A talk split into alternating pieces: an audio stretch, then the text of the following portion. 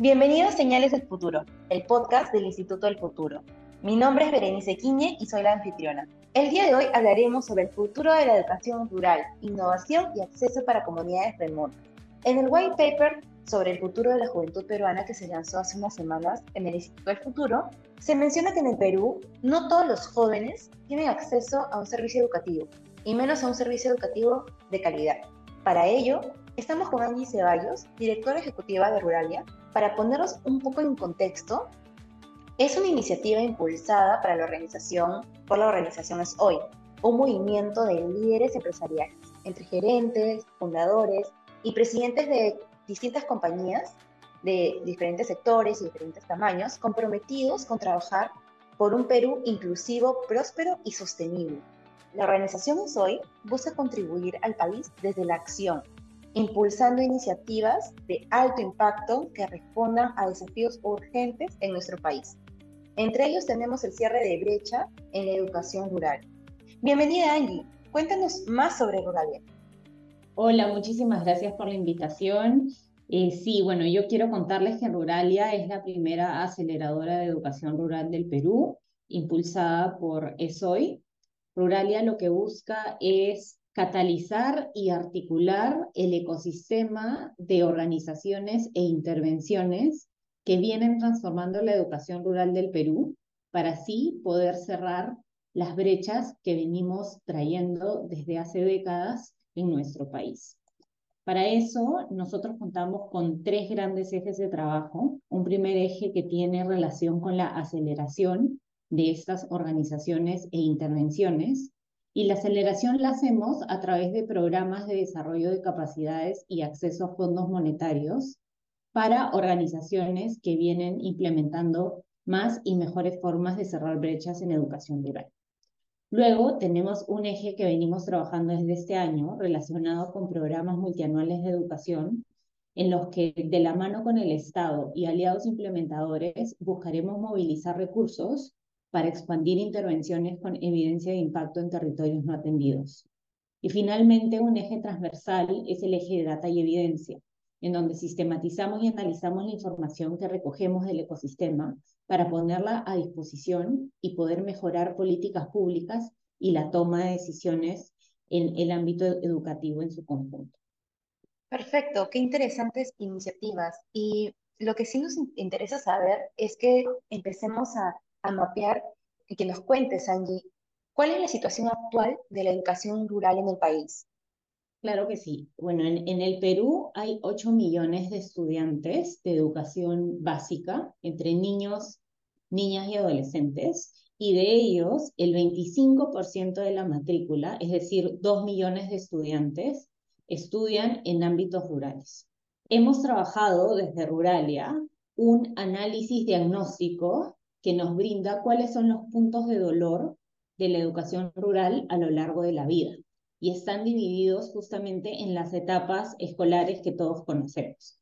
Por ejemplo, si hablamos de inicial en el ciclo 1, en lo que corresponde de primera infancia, sabemos que hay problemáticas relacionadas a anemia, que es un problema grave de salud pública que persiste en más del 40% de la población de 6 a 35 meses de edad.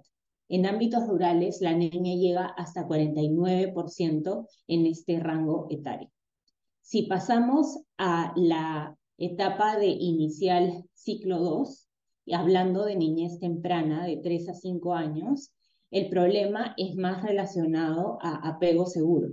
Tenemos una evolución de la matrícula en educación inicial que se va reduciendo a lo largo de estos últimos años y por supuesto la pandemia afecta de manera muy severa estos indicadores porque ha sido un nivel que no necesariamente ha sido priorizado por la familia, sobre todo en ámbitos rurales, ya que era muy difícil pensar en que podías llevar a tu pequeño niño a un espacio de educación que no necesariamente era presencial. Si pasamos a la primaria, a la niñez intermedia, que es de 6 a 11 años, el principal problema es la lejanía física. Más del 50% de las escuelas rurales están en centros poblados a más de dos horas de la capital de la provincia y que tienen menos de 500 habitantes. Este es un problema principalmente rural y que también está asociado con la lejanía digital. Existe elevada brecha de la conexión de Internet en hogares. Solo 1.4% de los hogares tienen Internet en zona rural, mientras en el caso de urbano es el 23.4%. Y si hablamos de lejanía cultural, este problema en la ruralidad está asociado con la educación intercultural bilingüe que se va reduciendo. Y si hablamos de lejanía en aprendizajes, también tenemos bajos aprendizajes en ámbitos rurales. Si comparamos, por ejemplo, los resultados de segundo de primaria para lo que es matemáticas, en zona urbana el 18% de los estudiantes tienen buenos aprendizajes cuando en zona rural es solo el 11%. Y algo similar nos pasa en lectura. Aquí hay un elemento muy importante que tiene que ver con trabajar con los docentes rurales, ya que no tienen suficientes incentivos, no reciben siempre las capacitaciones que necesitan, tienen alta carga administrativa y cumplen diversos roles dentro de su comunidad. Si pasamos a la secundaria, y, esto corresponde a adolescentes de 12 a 16 años, hay un grave problema de transición, en donde sabemos que en territorios rurales del Perú hay muchas menos escuelas de secundaria que de la primaria. Se requieren más y mejores locales de secundaria en ámbitos rurales, porque por cada cinco locales con primaria existe solo un local escolar con secundaria. Por otro lado, necesitamos modelos diversificados. El Ministerio de Educación impulsa modelos como la alternancia o la residencia estudiantil o la secundaria tutorial, pero no están universalizados en territorios rurales y necesitamos ofrecer más modelos pertinentes a los contextos que viven estos estudiantes. Por otro lado, tenemos un problema de inequidad en género. El 44% de hombres tienen secundaria completa en zonas rurales versus en mujeres que es solo el 30%. Si pasamos al último hito de dolor, que es en la juventud y adultez, más de 17 años, y que ya tiene que ver con educación a lo largo de la vida, el principal problema es el del olvido. Tenemos, por ejemplo, tasas de analfabetismo rural en mujeres que es tres veces a la de los hombres.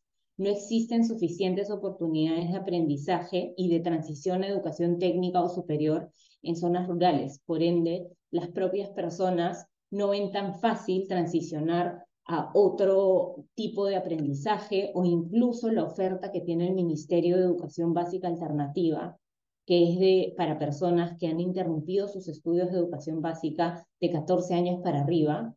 Este es un modelo de servicio educativo que no es muy común en zona rural, que existe mucho más en zona urbana.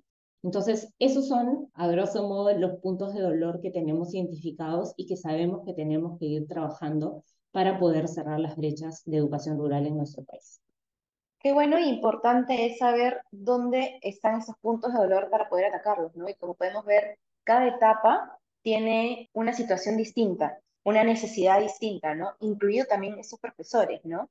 Y cuéntanos desde Ruralia, ¿qué se piensa hacer para transformar la educación rural en el país? Ruralia nace como una aceleradora de la educación rural que lo que busca es catalizar, articular y escalar las intervenciones que vienen transformándolo. Y para esto, un punto importante que necesitamos hacer es mapear, identificar a nivel profundo y con data rigurosa cuáles son estas intervenciones y qué es lo que están haciendo y dónde. Para eso, un primer punto de partida desde Ruralia cuando nació en el año 2022, fue lanzar el Reto Ruralia, que fue un proceso de postulación para organizaciones sin fines de lucro que vienen trabajando en educación rural. En ese sentido, lanzamos este proceso en el mes de junio del año pasado y logramos 130 postulaciones de todas las regiones del país que están trabajando diferentes temáticas como refuerzo escolar, nutrición, educación técnica, infraestructura educativa, capacitación docente, acompañamiento socioemocional, entre otros. Y este reto, eh, los resultados de este reto nos han permitido conocer a profundidad todas estas intervenciones y generar espacios de fortalecimiento de capacidades y articulación entre ellas.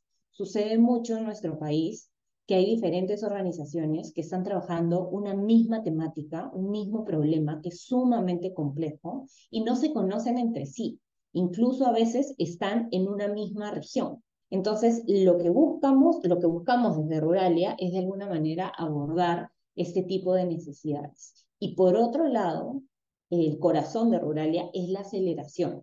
Entonces, desde el reto, hemos seleccionado el año pasado a 10 finalistas que hemos acompañado a una siguiente etapa para luego elegir a los ganadores que pasarían por nuestro primer programa de aceleración, que lo hemos implementado junto a la Universidad del Pacífico. Hemos tenido dos organizaciones que han pasado por todo el proceso de aceleración, que son la iniciativa Grandes de Enseña Perú y la iniciativa CREE Smart School Mobile de la organización CREE, y ambas han podido recibir capacitaciones, mentorías y fondos monetarios no reembolsables para escalar su impacto.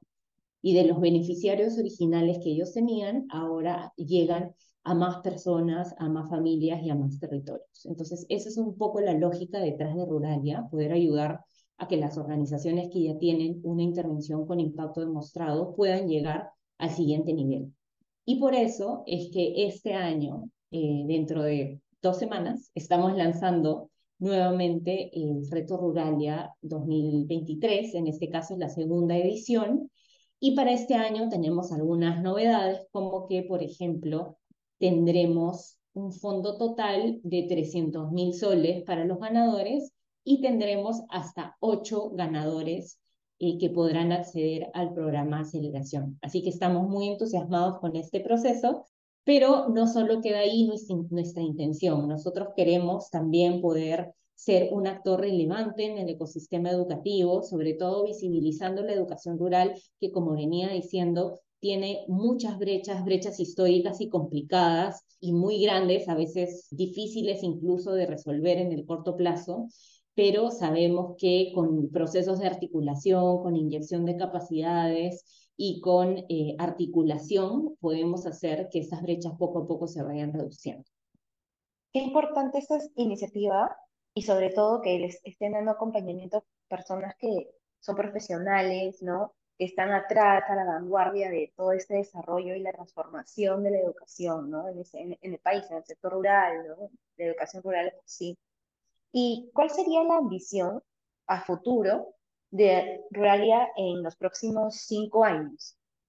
Nosotros queremos ser un actor que pueda ser un aliado del Estado en todos sus niveles. Hablamos del Ministerio de Educación, de las direcciones regionales, de las UGELES, incluso de los gobiernos locales, para poder impulsar y escalar lo que ya ha venido demostrando valor, demostrando impacto, demostrando transformación y poder ayudar a través de la movilización de recursos a que estas intervenciones puedan escalar a otros territorios, puedan escalar a más poblaciones, puedan conectar entre sí. Entonces, la ambición de Ruralia es hacer que más territorios rurales reciban una transformación de la educación y puedan mejorar sus indicadores de educación en general, ¿no? Ya sea que querramos medir temas como desarrollo de competencias, o ya sea que querramos medir temas como eh, los aspectos socioemocionales, o que querramos reducir tasas